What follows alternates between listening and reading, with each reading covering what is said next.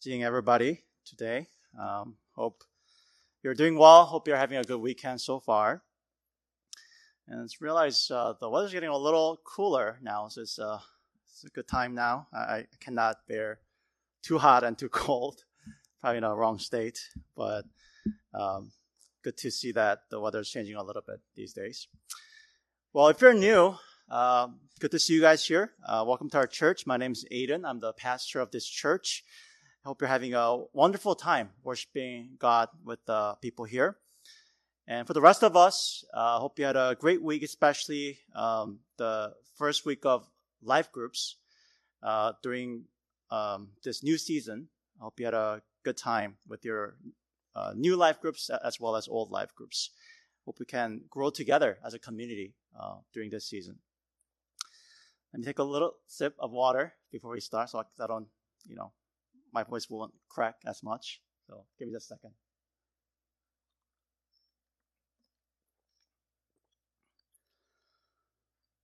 All right.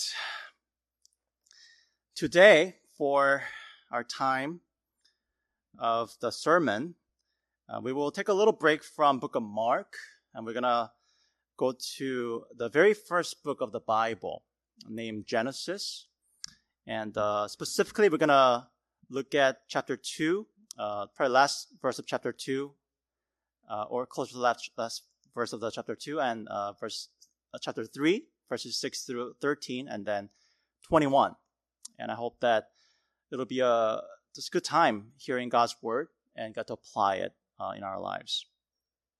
So turn with me to Genesis chapter 2, uh, verse 25, and then I'll uh, jump over to chapter 3 afterwards and uh, read on. So if you uh, would also like to follow me on the screen, there's also verses uh, listed there.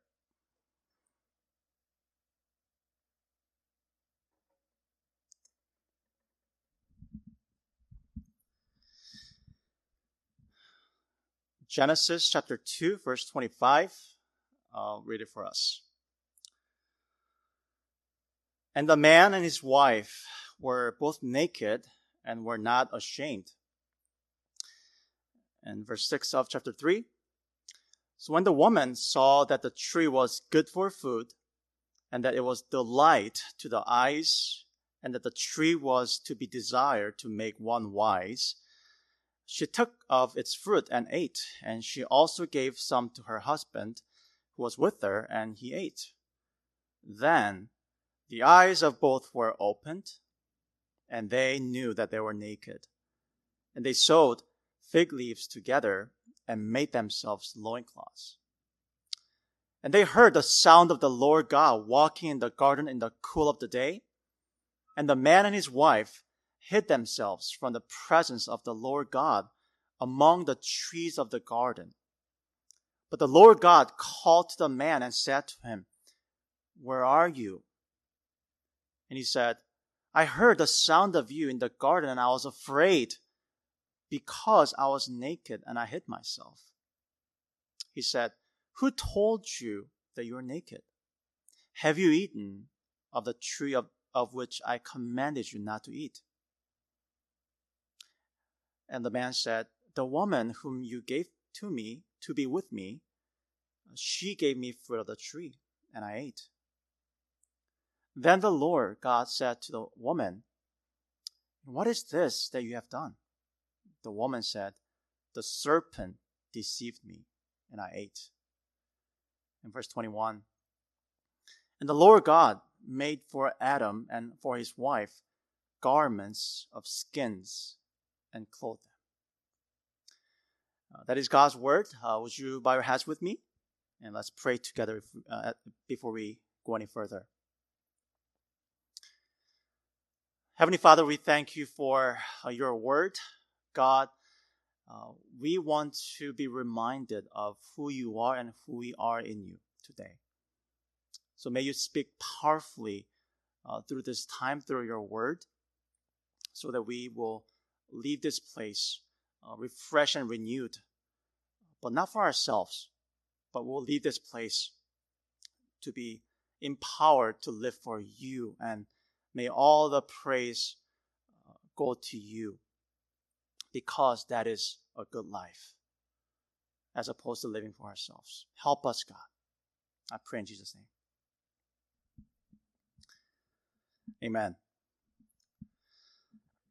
I want to share with you before we go any further um, the, the words of this song called Beautiful by Christina Aguilera. Uh, I won't take a poll this time. Uh, you know, every time I take a poll about old songs, I feel old. So if you know this song, great. If, if you don't, that's fine too. Well, this song, uh, it was a very popular song in, in my generation when I was in high school and probably in college too. Um, it's a great song, uh, very melodically, very good song. Uh, but the words are pretty deep too. And the song starts with these words uh, Don't look at me. And it goes on to say these words. Verse 1 Every day is so wonderful, then suddenly it's hard to breathe. Now and then I get insecure. From all the pain, I'm so ashamed. And verse 2 To all your friends, you are delirious, so consumed in all your doom, trying hard to feel the emptiness the piece is gone, left the puzzle undone. Is that the way it is? The chorus goes, I am beautiful no matter what they say. Words can't bring me down. I am beautiful in every single way. Yes, words can bring me down.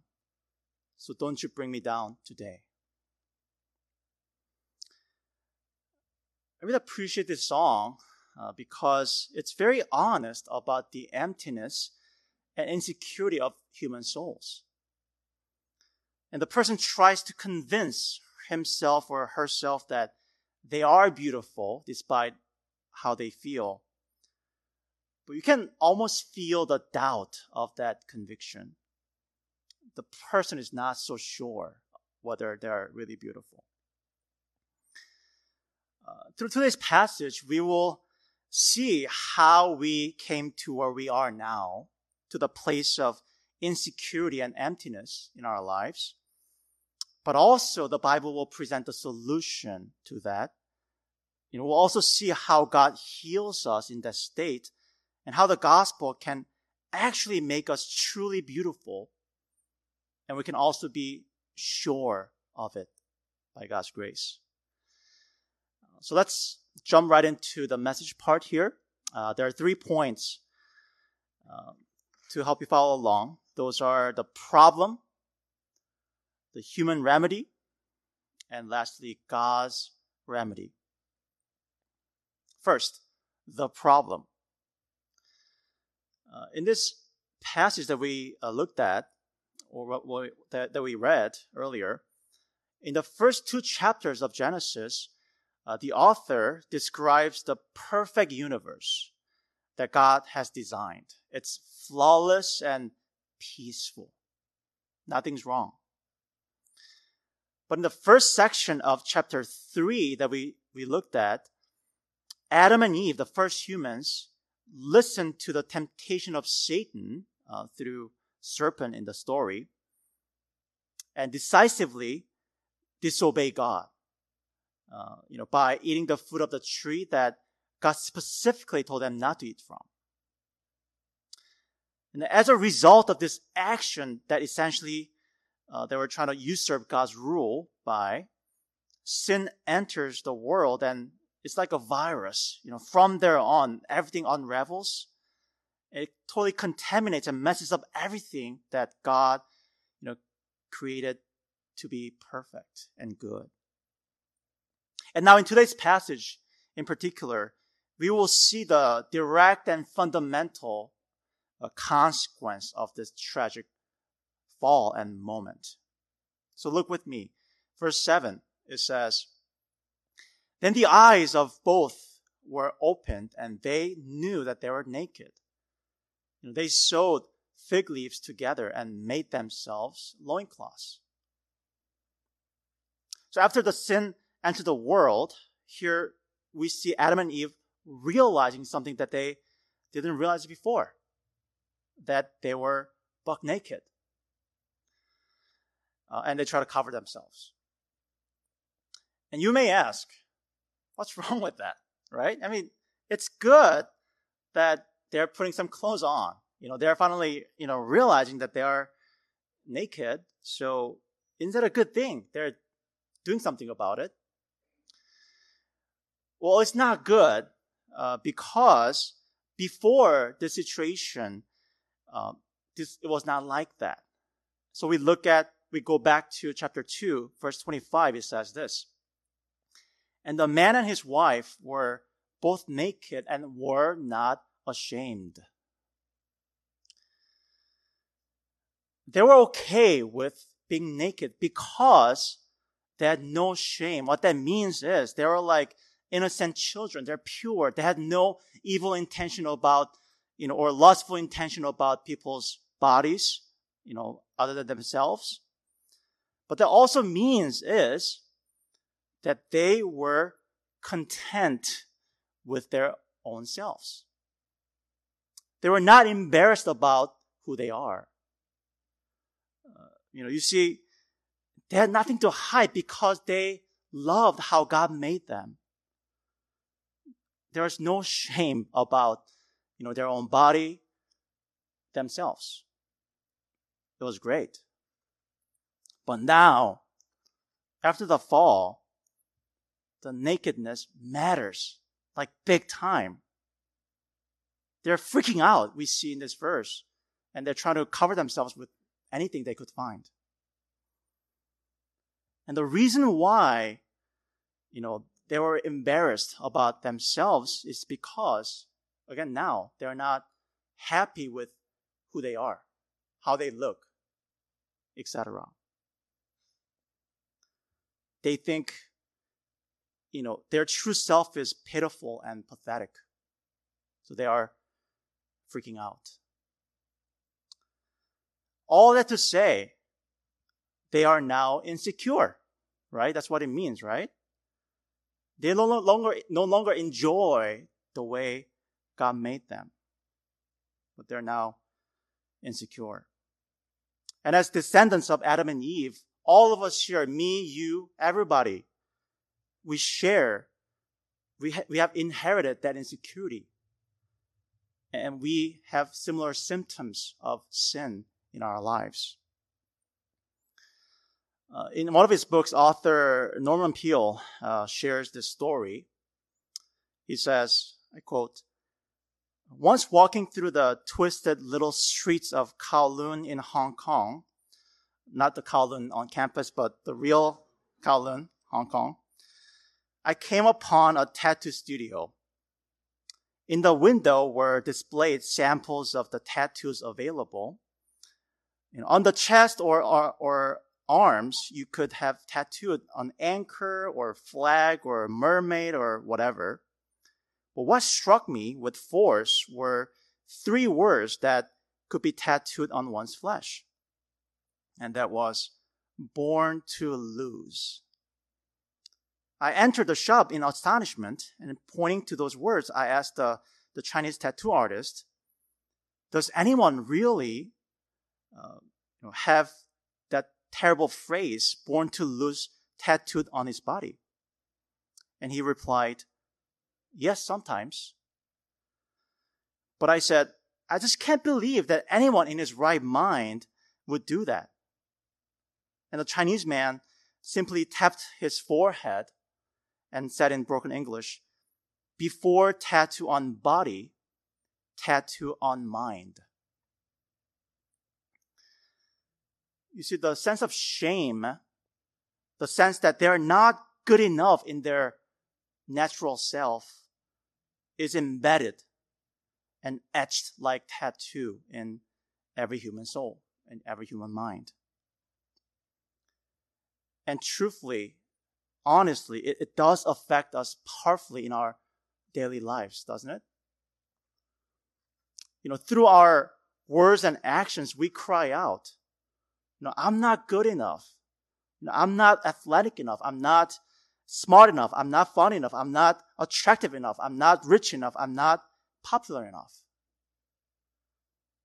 And maybe for some of us, you know, you have made some, you know, crucial mistakes in your past with your, you know, bodies, words, or actions. So you constantly feel dirty about yourself because of those mistakes. And we keep finding that at the core of our being, you know, there is this incompleteness and emptiness and even ugliness about ourselves that we will not get rid of. And perhaps for some of us, you know, you have a deeper sense of this shame to the point that it cripples you emotionally and, you know, uh, mentally.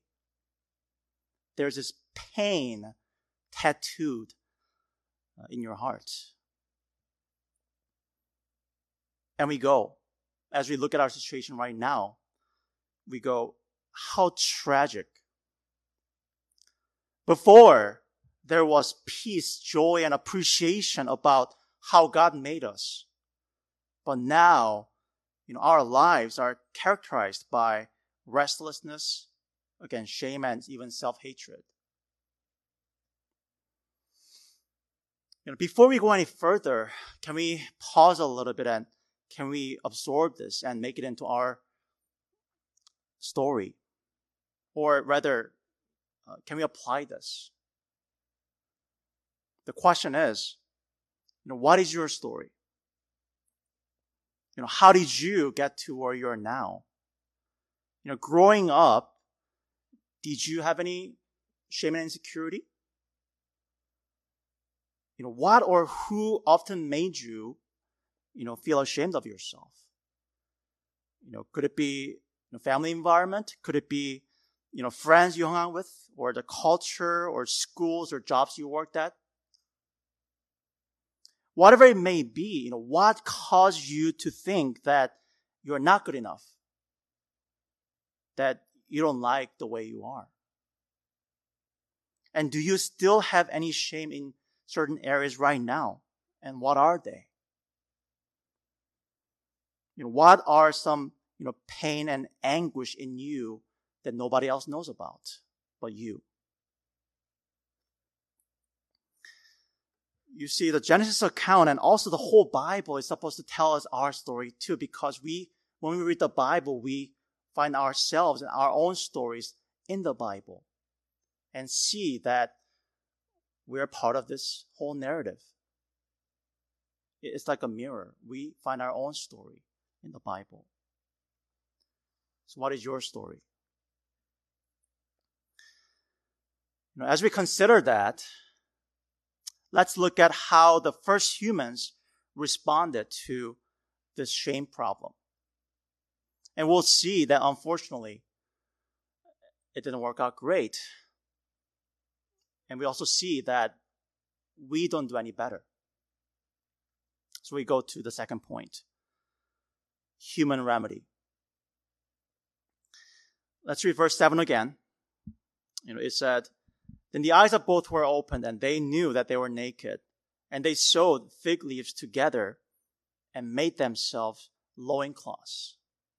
Let me read it again, the, the last sentence. They sewed fig leaves together and made themselves loincloths. That's what they did. When they realized they were naked, they covered themselves fig leaves.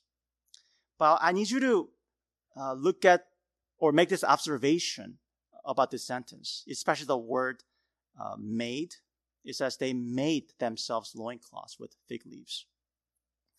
It's interesting because the word made or make, to make, you know, if you pay attention to the first uh, two chapters of this book, you know, you notice that the verb made or make uh, was always reserved for God.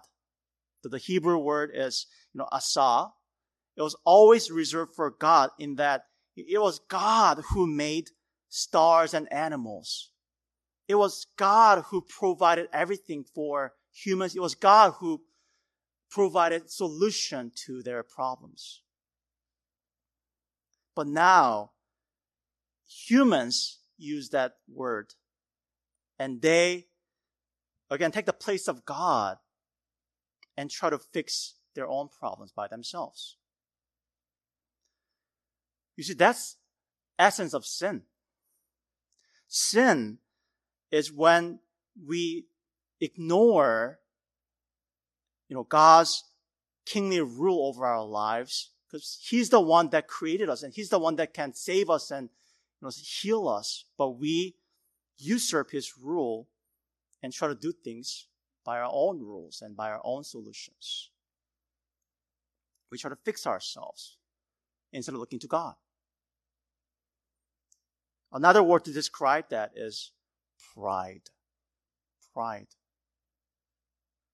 And that's what the first humans did.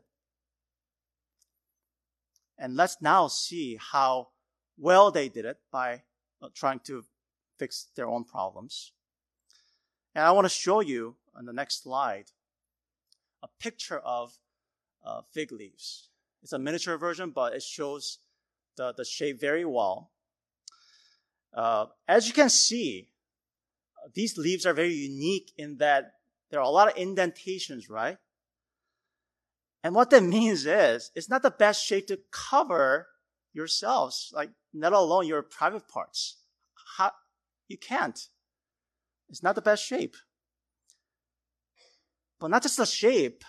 If you think about it, these are leaves, meaning after a few days, they will decompose.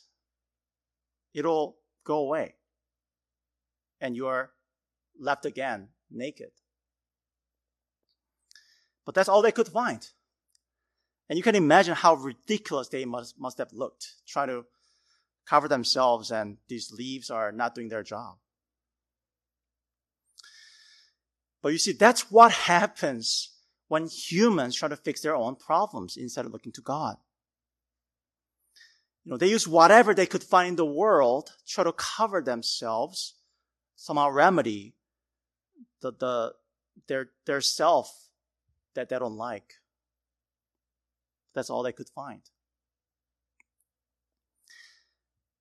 And going a little deeper there, apply now. I mean, there are indeed, there are, you know, fig leaves in our lives, aren't there? In order to hide our shame, you know, some of us may cover ourselves, you know, with uh, good performance in school, good career, good romantic relationship, marriage, good family, financial security. All good things, right? God gave us these things, but we're trying to cover ourselves with these things. And maybe for some of us, covering means, you know, being nice to people and please people and get their approval. And you feel better about yourself. For some of us, you know, covering means your own morality. You're a good person and you feel better about yourself, maybe better than other people. Covering. And lastly, just like a song, you know, we read in the beginning, some, some people try to convince ourselves that they're okay, they're even beautiful with their words and even some positive thinking. That may work for a little bit, but still fig leaves. It's because deep inside, there's this self that we don't like. We try to cover ourselves, but these are not working because they are fig leaves after all. They can't, you know, remedy our deep problems about ourselves. And sometimes these coverings make things even worse. Uh, there's this movie uh, called The Mask. Go to the next slide. Uh, it's an old movie uh, with the Jim Carrey in it, and uh, uh, this guy plays a character who's basically basically a loser, like like loser. Uh, you know, he gets ridiculed by people around him all the time, and, and therefore he's always quite down on himself. And then out of nowhere, he finds this random magical mask that when he wears it, it turns him into this, you know, overly confident, sexy beast. You know, who can make anything happen at his will. So he just, you know, goes at it. He just goes all out with its newfound power. And with that, you know, he gets money, he gets the girl of his dreams, and he gains popularity. Everybody loves him, popularity. And at that moment, it, it seems like all his shame is gone, but not so. Towards the end of the movie, we see that he gets even more insecure about himself because he realizes that without the mask, his true self is pitiful, pathetic. So he constantly needs to rely on his mask to feel better, to look better. And he does it. He, he relies on this mask as if his life depends on it because without that, he's nothing. Isn't that true for our coverings too? You know, we may tend to rely on, you know, of all these things that we just mentioned earlier, our coverings to feel more secure, only to realize that they do not, you know, solve our problems. Meaning, for example, when our school jobs and relationships don't work out, what do we do? They are fig leaves. So the question now is, is there hope for us in this vicious cycle of, you know, putting some covering on ourselves and be disappointed and then cover other coverings or find other coverings and cover ourselves with and be, dis- be disappointed? This vicious cycle, is there any hope? And the Bible presents God as our ultimate remedy. So we look to God now. Last point God's remedy. So look with me, you know, how God deals with our shame problem. First of all, I need you to look at the, the attitude that God has towards the fallen humanity. How does he feel about the fallen people? Verse 9 and 10. Here's how he reacts. It says, But the Lord God called to the man and said to him, Where are you? And jump to verse 11. It says, He said, Who told you that you are naked? Have you eaten of the tree of which I commanded you not to eat? So what does God do to the people who just messed up? He asks, he asks questions. Why? I mean, does he need information? Does he really have no idea what just happened? Isn't he God? He is. He, of course, knows everything. He knows everything. He doesn't need to get more information. So the reason why he's asking questions to these people who just messed up is because by asking these rhetorical questions, God wants Adam and Eve to confess their own sins and repent. Do you see that? You know, again, God could have totally listed all the things that they, that they did wrong and made them feel like they're, you know, total screw up. He could have done that. But instead, by asking questions, he's making Adam to own up to what he did wrong and turn around and repent and be restored to him. Meaning, when people mess up, God's attitude is that of grace. And it's interesting, it's all of the Bible. So we jump over to John 21. I'm not going to uh, read the whole passage, but it's a story where after, you know, Jesus died and, you know, rose again, but before Jesus died, you know, Peter, his best friend, who should have protected Jesus, but he ran away and he even uh, betrayed Jesus and he even um, told people around him that he didn't know him. He denied him three times. He messed up. So after all of that, in John 21, when Jesus finds Peter and when he confronts him, what does he do? He asks questions. In fact, the question is, do you love me? And he asked that three times. Can you guess why three times? Because that's, that's the time, how many times Peter denied Jesus. He's trying to encourage Peter, empower Peter to own up to his wrong, confess and repent and love Jesus as much as he, he has denied him. That's heart of grace to people who have messed up.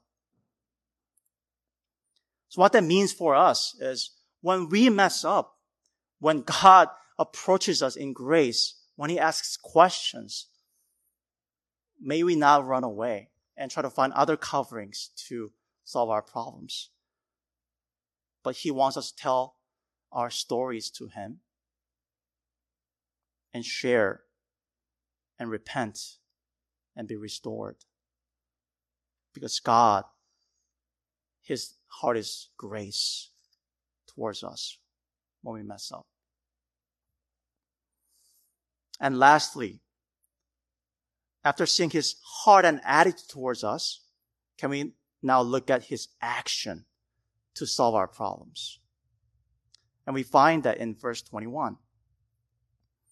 It says, the Lord God made for Adam and for his wife garments of skins and clothed them. God covers their nakedness and shame. I want you to first notice this. I think it's crucial here. Can you also, uh, can you uh, particularly look at the word uh, made here. And remember that we looked at this ver- uh, word earlier, right? When Adam and Eve used that word to, you know, make themselves loincloths to cover themselves with thick leaves. But here, God uses the same Hebrew word, asa. He now uses it to cover humans, meaning God takes back the word that was stolen. He takes back his rightful place as God and Savior, deliverer. And he deals with the problems that we couldn't deal with ourselves. Because the problem that we face in our lives, those are things that only he can deal with. We can't solve them. And here's what happens, right? So when God sees this pathetic fig leaf outfit and he see how ridiculous they, that look that looks and in grace he approaches them he takes those clothing off and he covers them with it says clothing garment of skin uh, skin there means is animal skin you can maybe call that leather outfit then he replaces this, you know, fragile leaf outfit with a skin outfit. And right away, you can see this much better, right? A lot more durable and probably look better on them too. It's much better outfit. And here we see right away, man, instead of exposing them to further shame, God covers their shame. But of course, we have to understand that by this picture, God is pointing forward to ultimate outfit because even the, the leather animal skin outfit decomposes eventually. There's got to be something more ultimate than that. And that is the covering of Jesus Christ. So we look in Galatians 3 26 to 27. It says, So in Christ Jesus, you are all children of God through faith. For all of you who are baptized into Christ have clothed yourselves with Christ. Think about what happened to Jesus. just as the animal had to be killed to become leather outfit, Jesus Christ was killed and died the shameful death that you and I deserve on the cross so that he could pay for our sins and become our garment. And now, Jesus covers everything, our shame, everything. But not only that, not only did, it, did Jesus die, but he also rose again. What that means is, not only is he covering us as a dead skin, but he's alive. He's actively representing us before God through his perfect righteousness. So we read in verse uh, uh, 2 Corinthians 5.21, it says, For our sake, he made him to be sin who knew no sin, so that in him we might become the righteousness of God.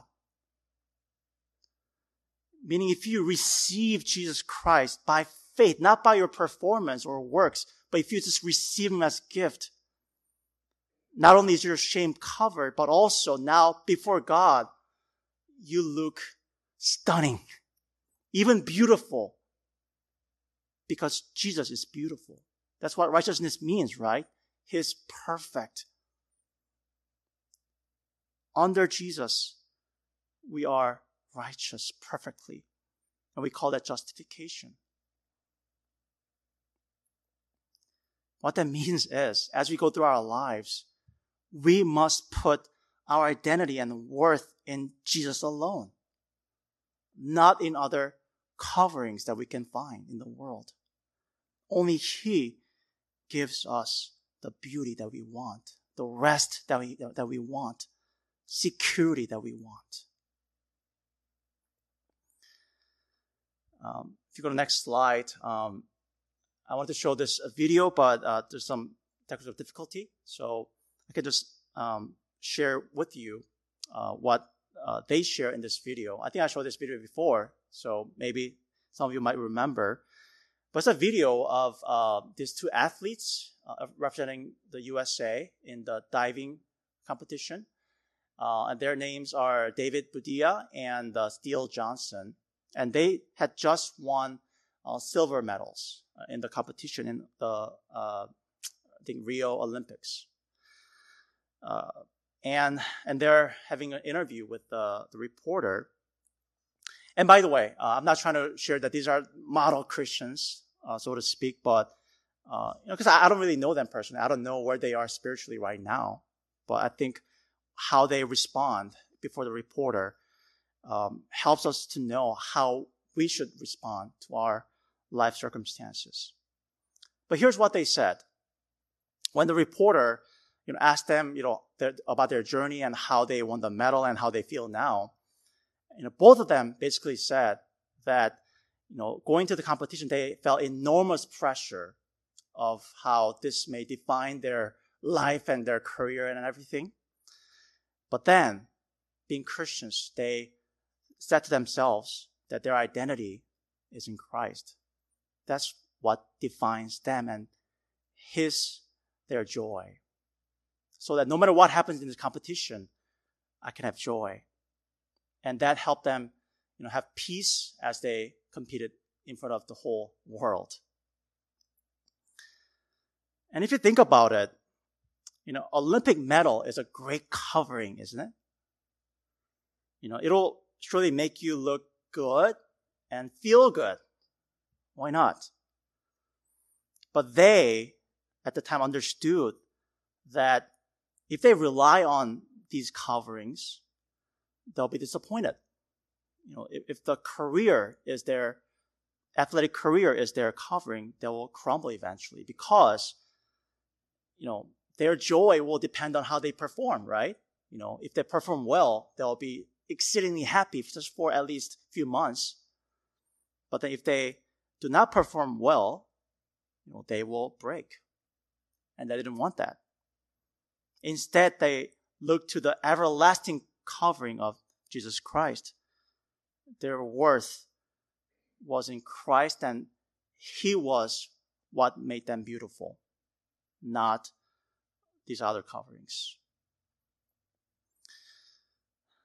And I know at this moment, as we just looked at their example, uh, it's probably quite a different challenge, you know, like like for them, you know, they just succeeded, they just won a medal, and they're sharing this. But I think it's a different challenge when you just have failed, you know, at winning the medal or you know, doing well in school or careers, whatever. That's it. you just have failed. I think that's a real challenge where just like they did in different situations, we should cling hard onto identity in Christ. Because at that moment of failure, what will happen is the Satan will tell you, man, you're worthless. You just failed. Where's your value now? Right? And I believe that's when God is calling us to have faith in what Jesus has done. That He is what defines you, not those things that you're trying, trying to cover yourselves with. And that's the challenge as we go back to our callings, you know, after this, to our relationships, you know, tomorrow as the work and school start. Could we remember that it is Christ? If you look at Colossians 3, verse 4, it says, it's not on the screen, but it says, Christ is your life. Christ is your life. If He is truly your covering, He is what defines you. No matter what happens, no matter how you perform, He is your life. He is what makes you worthy and beautiful because Jesus is beautiful and He is your justification. So let us live for Him now with that in mind. Uh, let's stop living for ourselves, trying to cover ourselves through the things that we do, but let's praise Jesus for what He has done and what He's doing through us in our lives. Let's praise Him. Let's live for Him in freedom because He is our perfect outfit and He's our identity for us. Let's pray together.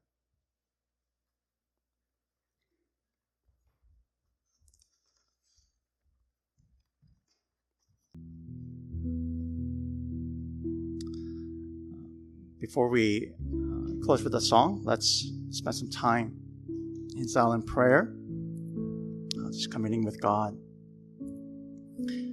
Um, I think for me, it's astonishing when I see the image of God as someone that runs after sinners.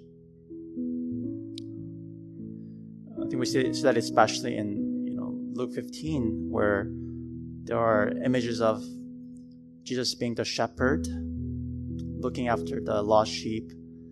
Uh, also, a woman looking for lost coin, and lastly, the father you know, who runs towards uh, us, uh, prodigal son.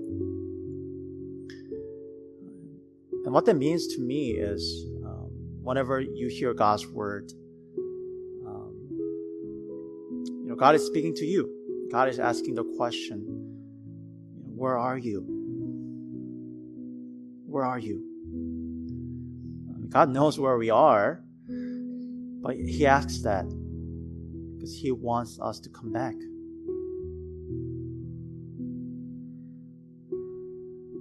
And be restored in a true sense.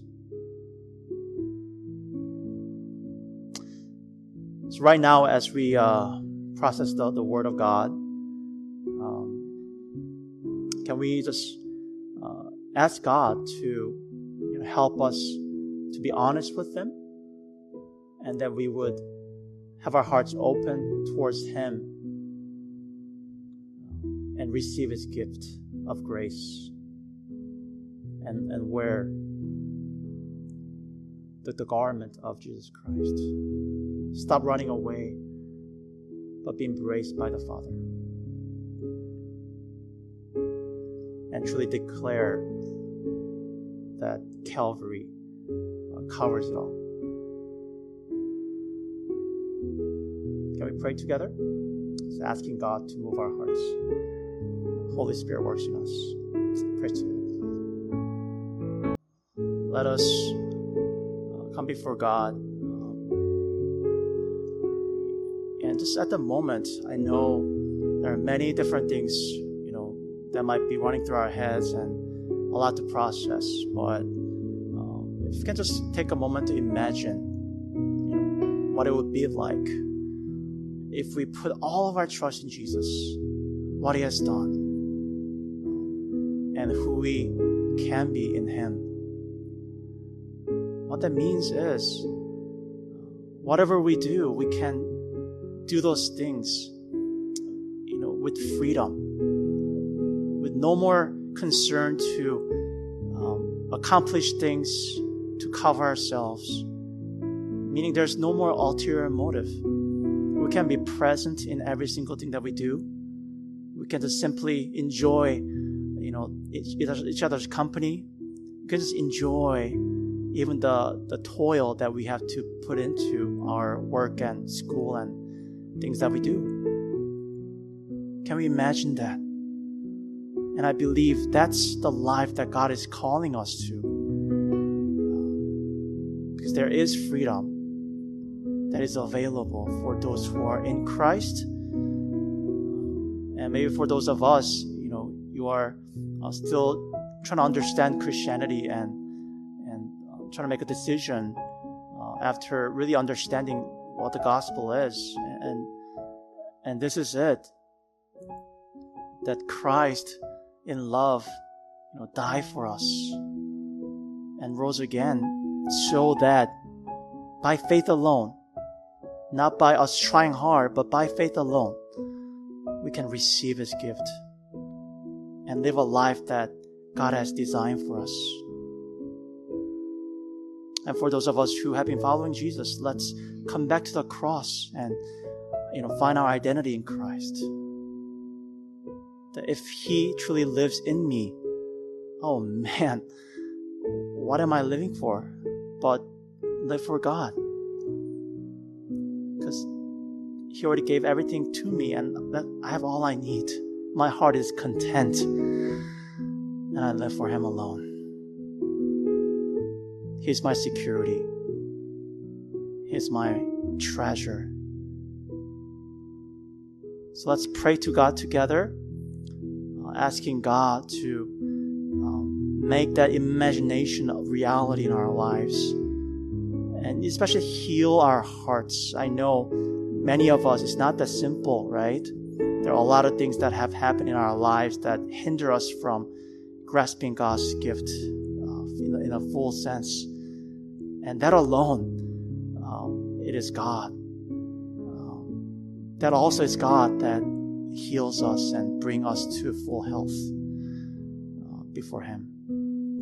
So let's come to God together, asking Him honestly for all these needs that we have, and may He work in our hearts as we close. Let's pray together.